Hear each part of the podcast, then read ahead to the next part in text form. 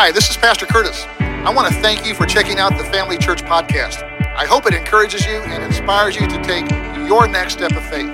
You can find out more about how to do that at our website, familychurch.xyz.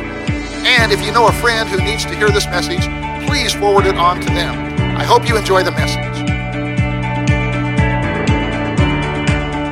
Good morning. Good morning, everyone. So good to see you. And I know Kyle already did this. We gave a shout out to the worship team and even a shout out to our uh, eCampus church. But I haven't done this in a long time, so I also wanted to, uh, those of us that have gathered here in person, I want us to show appreciation for the 40 or 50 people that tune in each week from our eCampus church and join with us in praise and worship. Well, let's just show them how much we appreciate them for, for hanging out with us as well.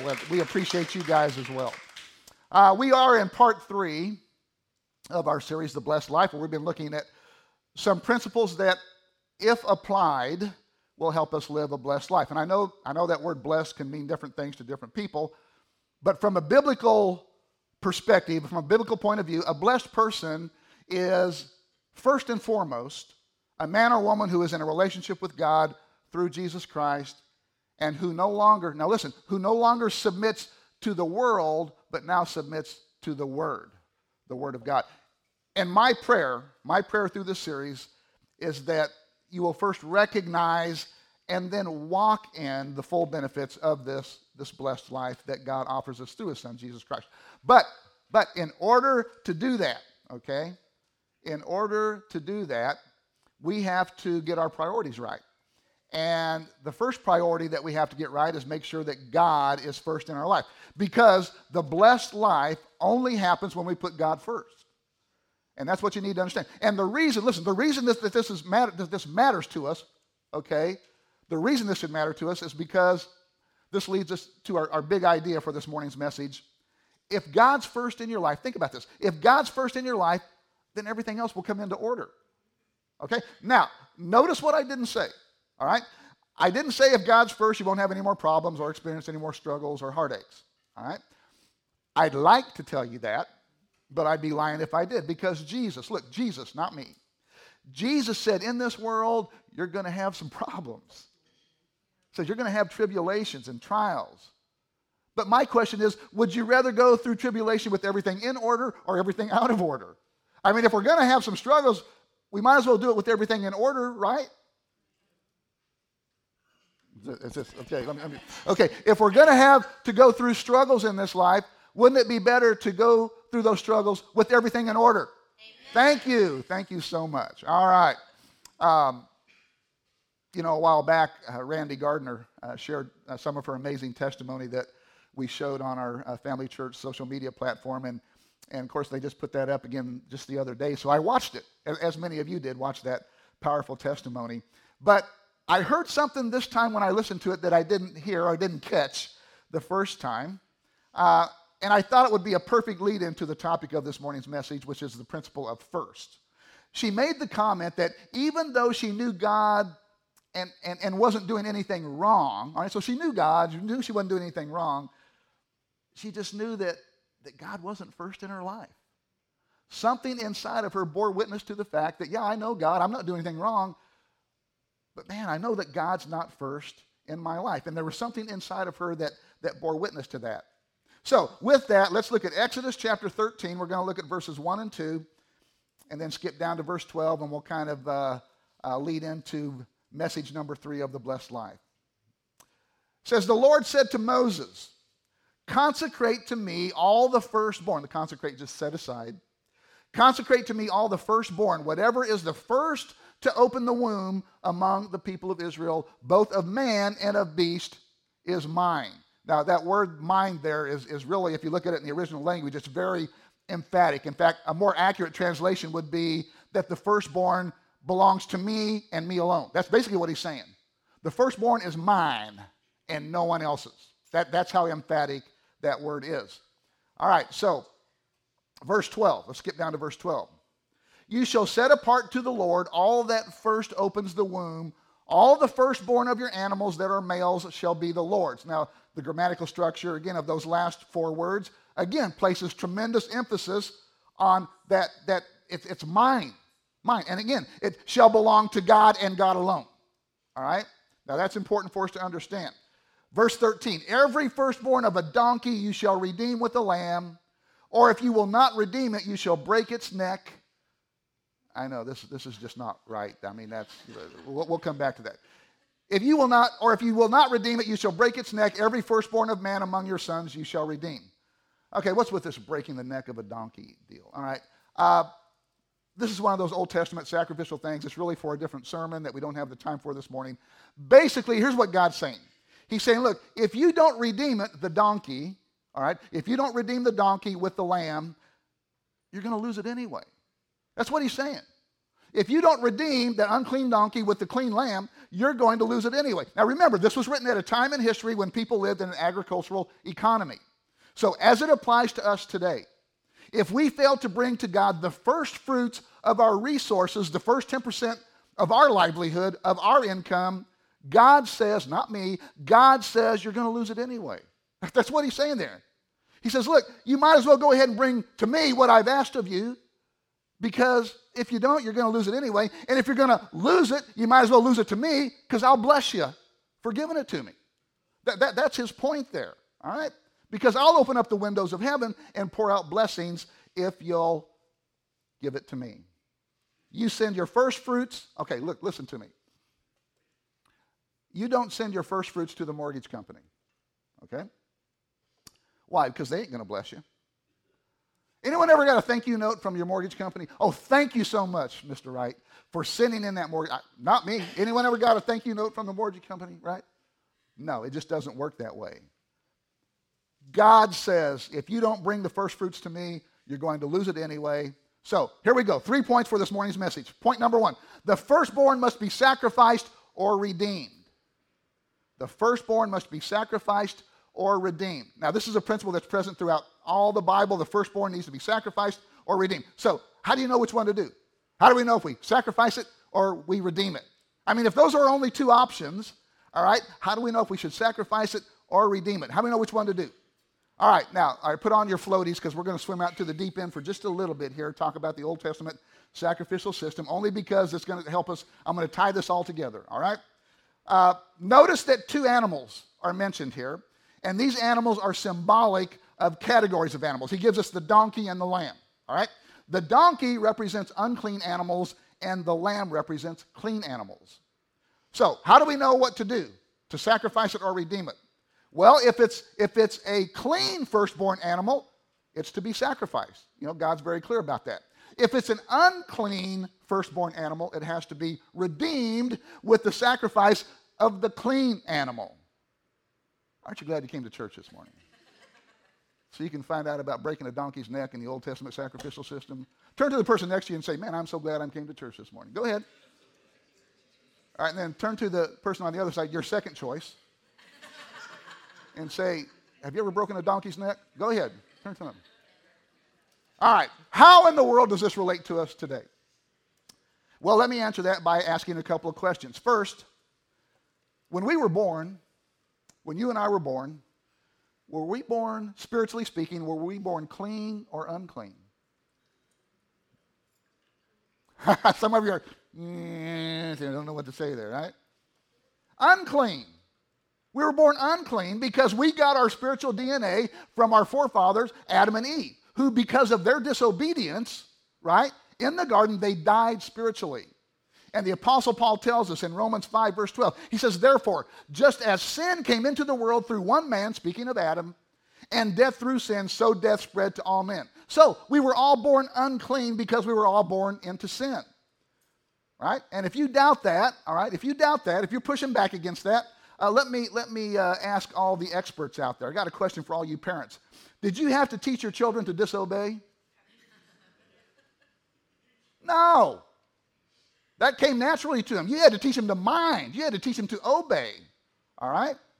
So, we were all born unclean. Next question Was Jesus born unclean or clean? Clean. He was sinless, right?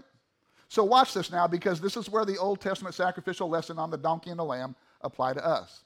Just like the lamb, the clean animal, was sacrificed to redeem the unclean animal, the donkey so also was the Lamb, capital L, Lamb of God, sacrificed to redeem the unclean, which is all of us.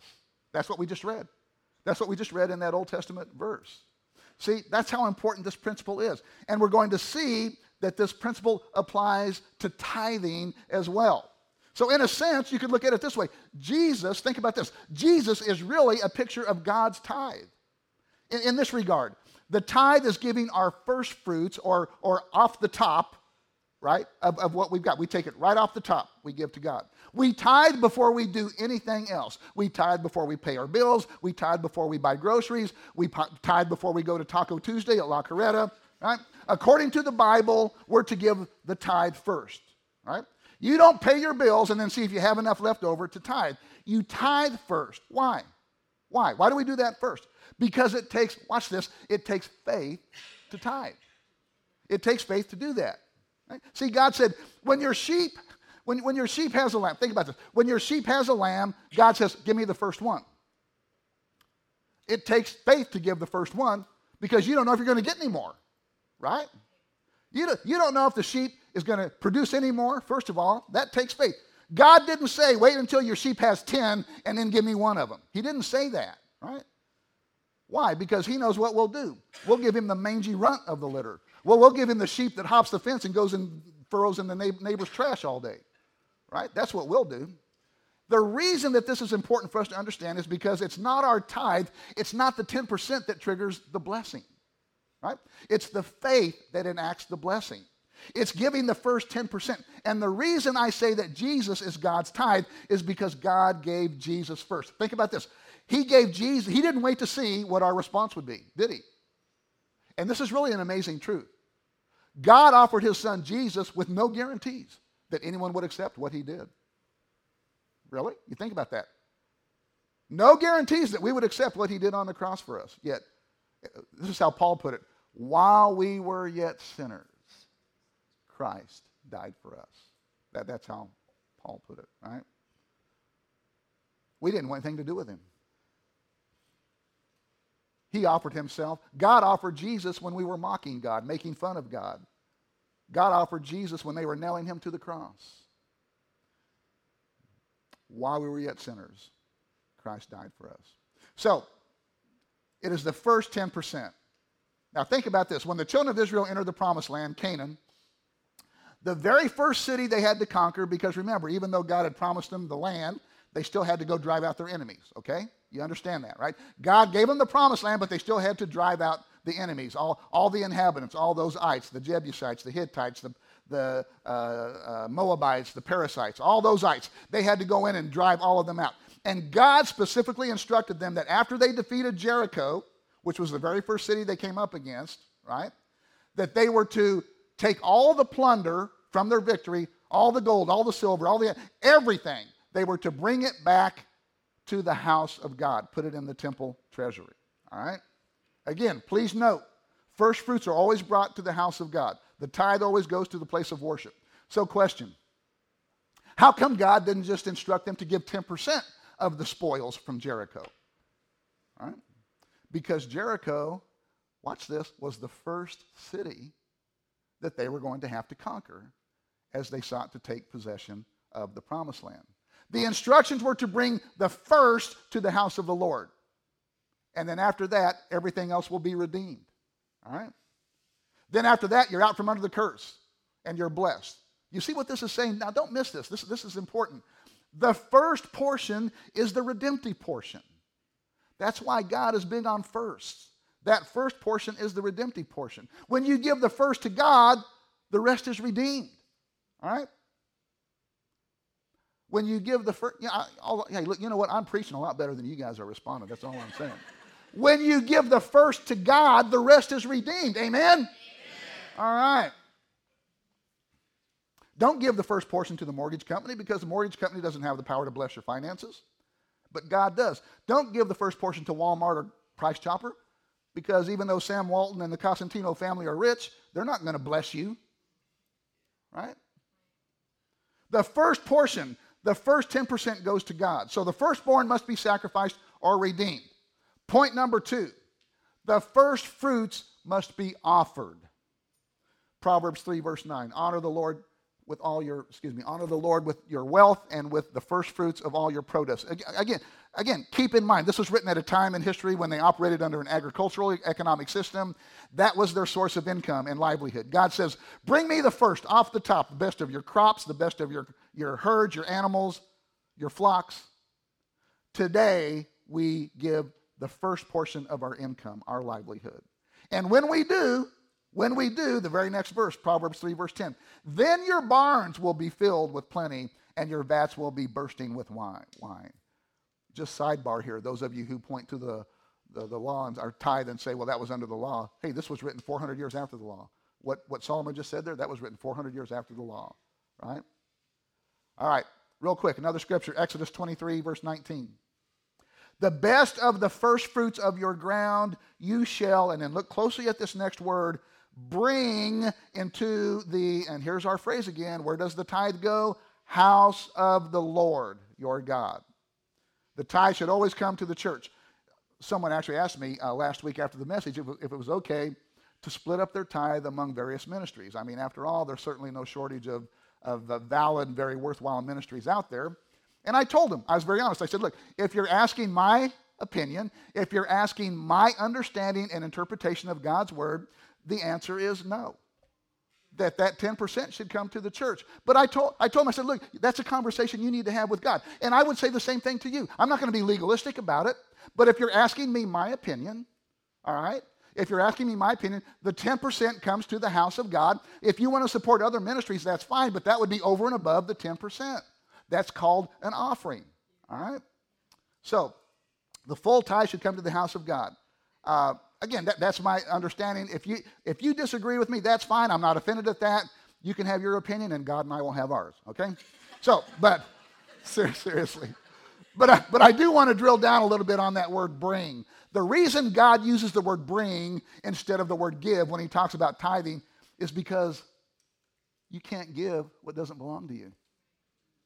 It doesn't belong to us, folks. Which means, okay, and disclaimer here, this this might come across sounding a little harsh, but when it comes to tithing, we basically have two options. You can bring it to God or you can steal it. Right? That's it. There are no other choices. According to Scripture, God's people either brought their tithe to God or they stole it. That's what the Bible says, all right? And if they stole it, it didn't end well for them. We don't have time to look at the, the whole story, but sometime this week, I would encourage you to read Joshua chapter 7. It's the, the, the sad and tragic story of how to turn victory into defeat, really, is what it is. It's the story of how the sin and disobedience of a single person, a guy by the name of Achan, led to the humiliating defeat of an entire nation of people. Here's what happened God had just delivered the city of Jericho into the, his people's hands. They went in there, they just soundly defeated the, the people of Jericho. The Israelites had been instructed to destroy everything except for Rahab and her family. All right, you kind of know that story if you know the story of Jericho.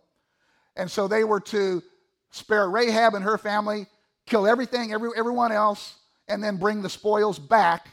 And they were to go into the house of God, the temple treasury, because they were the, the word that's used there is the devoted. He's, God said, bring the devoted things, the devo- or the sacred things to Him, to the house of God. So Jericho was to be totally destroyed, and the Israelites were to take no plunder for themselves. They were to bring it all back and put it in the temple treasury. Shortly after defeating Jericho, the Israelites moved on to attack the next city in their conquest of the promised land, city by the name of Ai. All right? In preparation for this next battle, Joshua sent some spies over to Ai, Ai to, to assess it, kind of scout it out and see, see what they were looking at. Spies came back with a report that, oh man, this is easy McSneezy. We'll be able to go in there and kick butt and take names. This, this is a no brainer, Joshua. Yeah, we can easily take this city. So Joshua only sends two or 3,000 troops. They go out against Ai, and to their shock and surprise, the Israelites were soundly chased out and defeated. The only good news was in the debacle, only 36 of them were killed. Only 36 of God's people were killed upon hearing about this unexpected defeat at Ai. Because remember, the spies told to Joshua, hey, man, this is easy. Just send a few troops over. They get soundly defeated. They come back. Joshua says, says he tore his clothes in grief and repentance, cried out to God, God, what happened? What happened here? God tells Joshua the reason they got their butts kicked is because in their previous battle against Jericho, even though they were victorious, someone disobeyed his command and actually kept some of the plunder for themselves. Joshua says, Who is it? God tells him, Call the people together, tell them to consecrate themselves, go home, and then come back in the morning and we'll talk about it. Literal translation, they were in timeout. Seriously. Guys, send them home because Joshua want to know who it is. God says, call the people together, tell them to consecrate themselves, come back first thing in the morning, and I'll show you who it was. So they do that, they go home, have time to think about it. The next morning, Joshua calls all the people together, but since no one confessed to the sin of stealing from God, Joshua seeks God's guidance by casting lots. Now, this, again, this is one of those Old Testament things. We don't know exactly how this casting lots worked, uh, but the Israelites believed that casting lots was an expression of God's will. Uh, you'll find it mentioned throughout both the Old and New Testaments. For example, even the Promised Land. When, when, the, when the Promised Land was divvied out among the tribes, that, that was actually done by casting of lots. So, uh, again, to us, it probably seems like a game of chance, even gambling. I mean, because, because it's just kind of weird how they did that.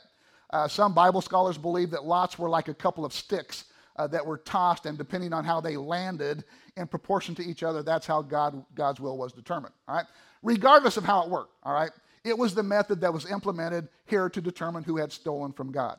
So next morning, all the children of Israel come together. Since no one has confessed, no one's fessed up yet to stealing from God, Joshua divides them up by tribes. And then he begins casting lots. He goes in front of each tribe, throws those sticks, whatever, whatever it is. He comes to the place and it got to Judah, got to the tribe of Judah. All right? So he has the tribe of Judah come forward. Let's read it here. Joshua 7 16, early the next morning. Joshua brought Israel forward tribe by tribe, and the tribe of Judah was picked out. So the first casting of lots pointed towards the tribe of Judah. Verse 17, he brought the tribe of Judah forward, clan by clan, and the clan of Zerah was picked out. So again, he's casting lots. And each time it would pinpoint a smaller segment of people, p- pulled them out. And then after that, the family of Zabdi was picked out. And so what, you see what's going on here. With each casting of the lots, the crowd got smaller and smaller. Can you imagine the tension? Each time he cast those lots, and the crowd got small. Question: What's what's Ai? I mean, what's uh, Achan thinking at this point? What's Achan thinking? Is that just a lucky roll? Seriously, what I mean, is, is his heart? What's he thinking at this point?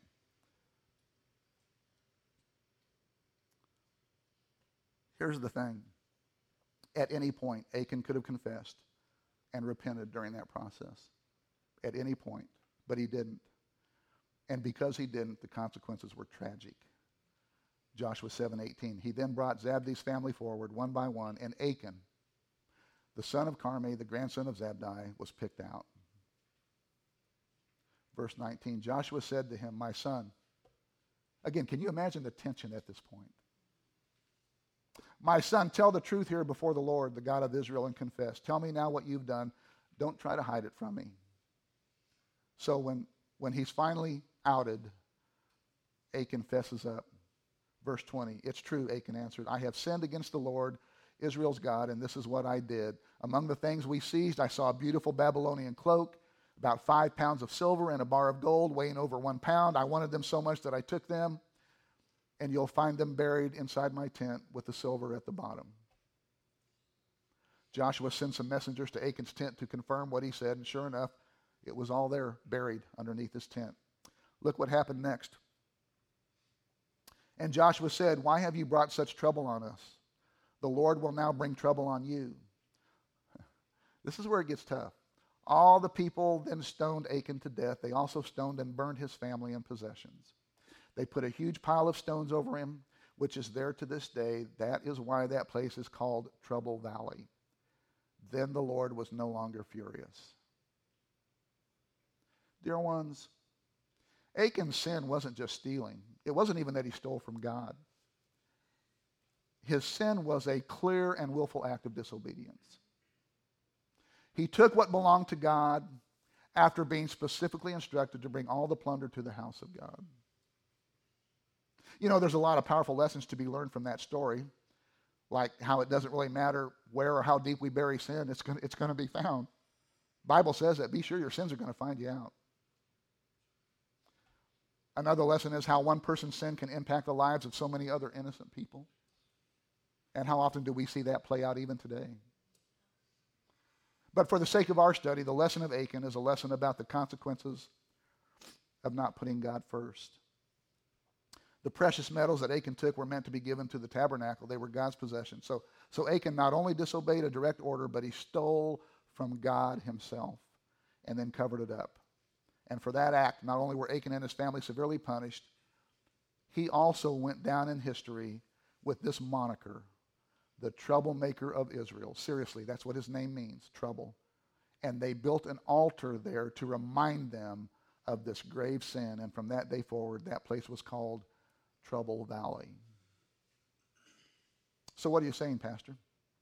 That if I don't tithe, God's going to stone me to death and my family and burn us? Yeah, that's exactly what I'm saying. Course, I'm not saying that. Look, I, if I can scare you into tithing, you can be scared out of tithing just as easily. All right, that, that's not the point. The issue, the issue is greed, dear ones. The issue is greed. That's why Jesus said if we really want to know where our heart's at, if we really want to know who's first in our life, follow the money trail. That's what he said. For where your treasure is, there you, that's, where you're, that, that's where you're going to find who's first in your life. Jesus said that, not me. Right? We're going to address this idea of greed and God, Jesus said you can't serve God and mammon. You know, we're going to talk about that next week as we wrap up the series. But that does work against the blessed life, and you need to understand that. This morning, my point is simply this God takes first fruits and the things devoted to Him, the things that belong to Him, very, very seriously. In fact, when you read the story, it says specifically that it's not that God wouldn't continue to bless them and make them victorious, it says He couldn't. He couldn't continue to bless them and make them victorious. And remember, they were only, dear ones, there were 31 cities to take that promised land. They were one battle, I guess technically two battles, into a 31 battle war to take the promised land.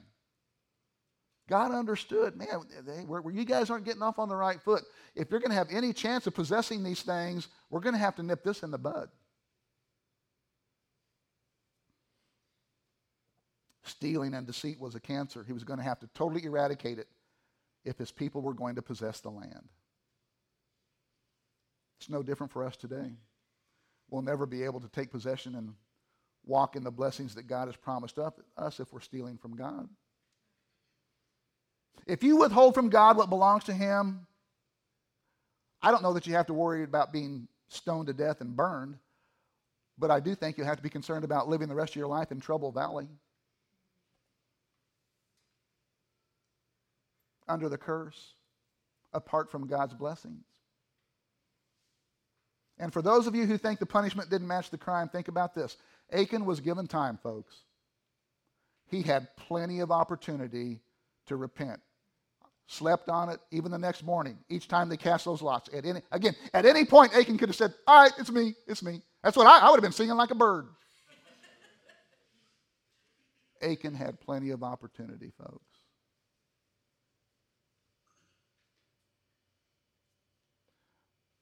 unless you think that that was just an Old Testament way of God dealing with his people who stole from him. Let me remind you of a story in the New Testament. Couple people by the name of Ananias and Sapphira in Acts chapter 5 who withheld what belonged to God and kept it for themselves. And it didn't end so well for them either, did it? So the firstborn must be sacrificed and redeemed. The first fruits must be offered. And then point number three, the tithe must be first. Leviticus chapter 27, verse 30 says, And, and I, I want you to notice that word all. All. All the tithe of the land, whether of the, the seed of the land or the fruit of the tree is the Lord's. There's that emphatic phrase again belongs to God. Belongs to God. God set it apart for himself. That's what it says. It says it's holy. That word holy just simply means set apart. That's why it's stealing. That's why it's stealing because he set it apart for himself. That's why it has to be first because God's first and he owns it. So, when it comes to tithing and this idea of first fruits are first, let me ask you two questions. If you made, and, and, and I'm going to try and make this as simple as possible, uh, Seth, would you come up here? Where's Seth at?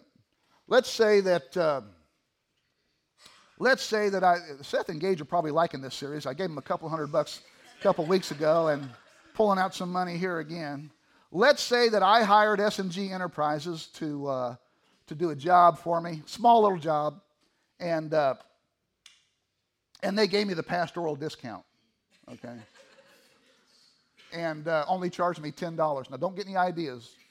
Okay. This was a small job, all right?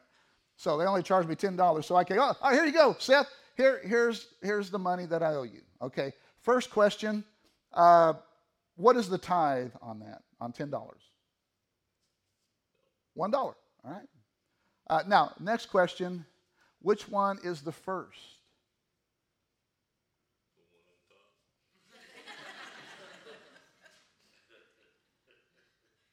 You're right. It's the one he handed me. Do you see that? It's the one you take. That, you can sit down now. no, I'm keeping this. You're not getting this. It's the one on top.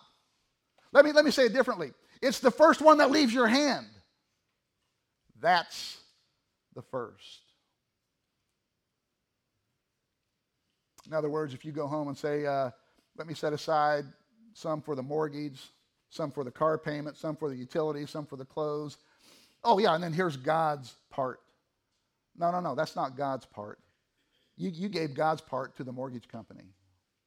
You gave God's part to Walmart. You gave God's part to Lockerette. Whatever came out of your hand first, that belonged to God. Because that's what a lot of people do. They'll go ahead and take something, and then whatever's left over, oh yeah, here, here, God, here, here, here's yours. When you don't give God the first part of your tithe, it's the same as taking it home and burying it. Because you're going to lose it anyway, dear ones. You're going to lose it anyway. And besides, anything we give to God that's not first, I'm being, I'm being serious here. He wouldn't take it anyway. God, God doesn't take seconds. He's God dear ones, the one who died for you. He deserves our best. Don't try and give him seconds. This is a principle. The first 10% goes to the house of God, and this is a principle that's all through Scripture. It's called the principle of first. So, question Is God first in your life? Bow your heads, would you? I want to pray for you. Again, like we do each week, I want you to just ask the Holy Spirit here what He wanted you to learn from this message. If you took the time to come here, if you took the time to tune in, those from our eCampus church, then I believe God had something to say to you. So just ask Him right now. Just say, Lord, what did you want me to learn from this message? And then pray for the faith and grace to obey what He tells you. And then I also want to ask you to make a commitment today to put God first. Maybe you've tried it before. Maybe you've maybe you've never seen this principle before in Scripture, the way that I presented it, you know, and, and now you understand how important this is. Maybe you might need to make some lifestyle changes to, to do it, but I promise you, you will never, ever regret it. Maybe your next step is putting God first in, in your life, in your heart. If you're here with us this morning or part of our eCampus church watching online and like Randy Gardner, you're not doing anything wrong. It's just God's not first in your life, in your heart. Or maybe God's never been a part of your life, period, let alone first. And your next step is inviting Jesus to be first in your life from this day forward. If that's you, it would be my honor to lead you in a prayer where God can become first in your life. It's very simple. It's the easiest thing you'll ever do, but I ain't going to lie. It'll cost you everything. Your life for his life. You give Jesus your life, he offers you his life. And not just a blessed life here and now, but eternal life with him in heaven. So if that's you, if you would just pray this simple prayer with me, say, Jesus, I believe that you are the sacrificial Lamb of God who came to die for me, to redeem me. Thank you for dying for me. And I'm asking you now to forgive me of all my sins. Come live inside of me by your Holy Spirit and help me to not just put you first, but keep you first in my life, in my heart. In Jesus' name, amen.